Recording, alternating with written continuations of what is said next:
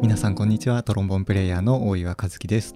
都内を中心に演奏活動をしたりたまにデザインのお仕事をしたりしています。今日は5月12日の日曜日ですね。えーとちょっとね皆さんにお詫びをしなければいけないなというふうに思ったことがありましてこの放送本当は、えーちょっとね、頑張って毎日あげようと思っていたんですけど、昨日の夜からですね、え、友達とオンライン飲みを始めたら、思いのほかちょっと盛り上がってしまって、えー、えー、今の今までちょっと爆睡をしておりました。えー、本当にすみません。オンライン飲みね、あの自分2回目とかなんですけど意外とまあ気軽でいいなっていうふうに思いましたねまあもちろんその居酒屋で飲んでるのも結構楽しいんですけど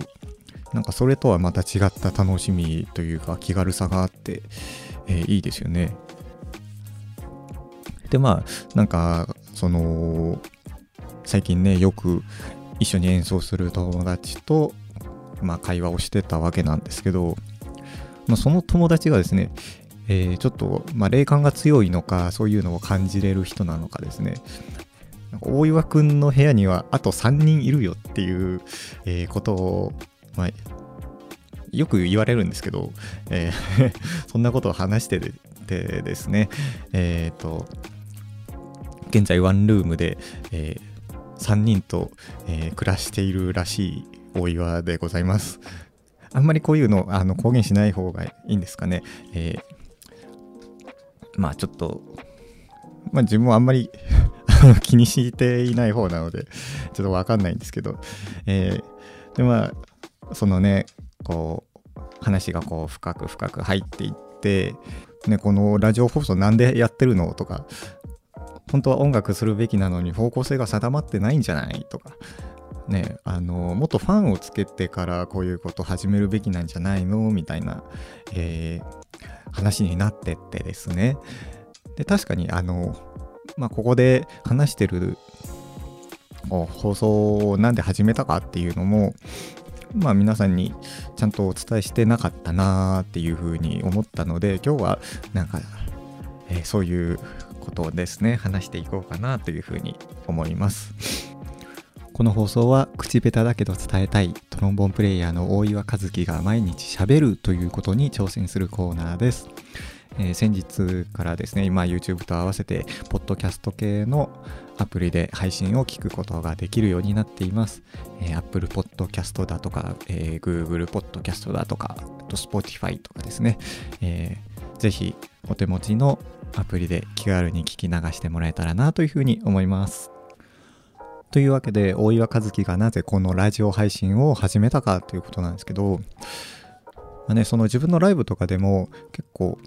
結構てかまあもちろん MC とかもするんですけどちょっとね端的に話すのが苦手と言いますかまあライブってやっぱり演奏をメインに聴かせたいのでこういうお話を長くね深いところまで話すのってなかなかこうできないなーっていう風に思ってでもやっぱりその自分の書いた曲に対してはあの思い入れとかがねあるのでどういう考えで書いたんだとか、えーこんなことを思って、えー、書いたんですよっていう説明をね、えー、まあ、補足できたらなというふうに思って、まあ、こんなことをね始めたわけなんですよ。まあ、自分という、ね、大岩という人間はこんなことを考えながら、えー、こう日々生活してますよとか曲書いてますよとかって、まあ、そういうこう曲のね補足になったらいいな作品の補足になったらいいなっていうふうに思ってでこれを聞いてからまたこう作品をね見たり聞いたりする時にまたちょっと違った面白みが出てきたらいいなっていうふうに思ったので、えー、こんなことをしてるわけなんですけど、まあ、その自分の行動を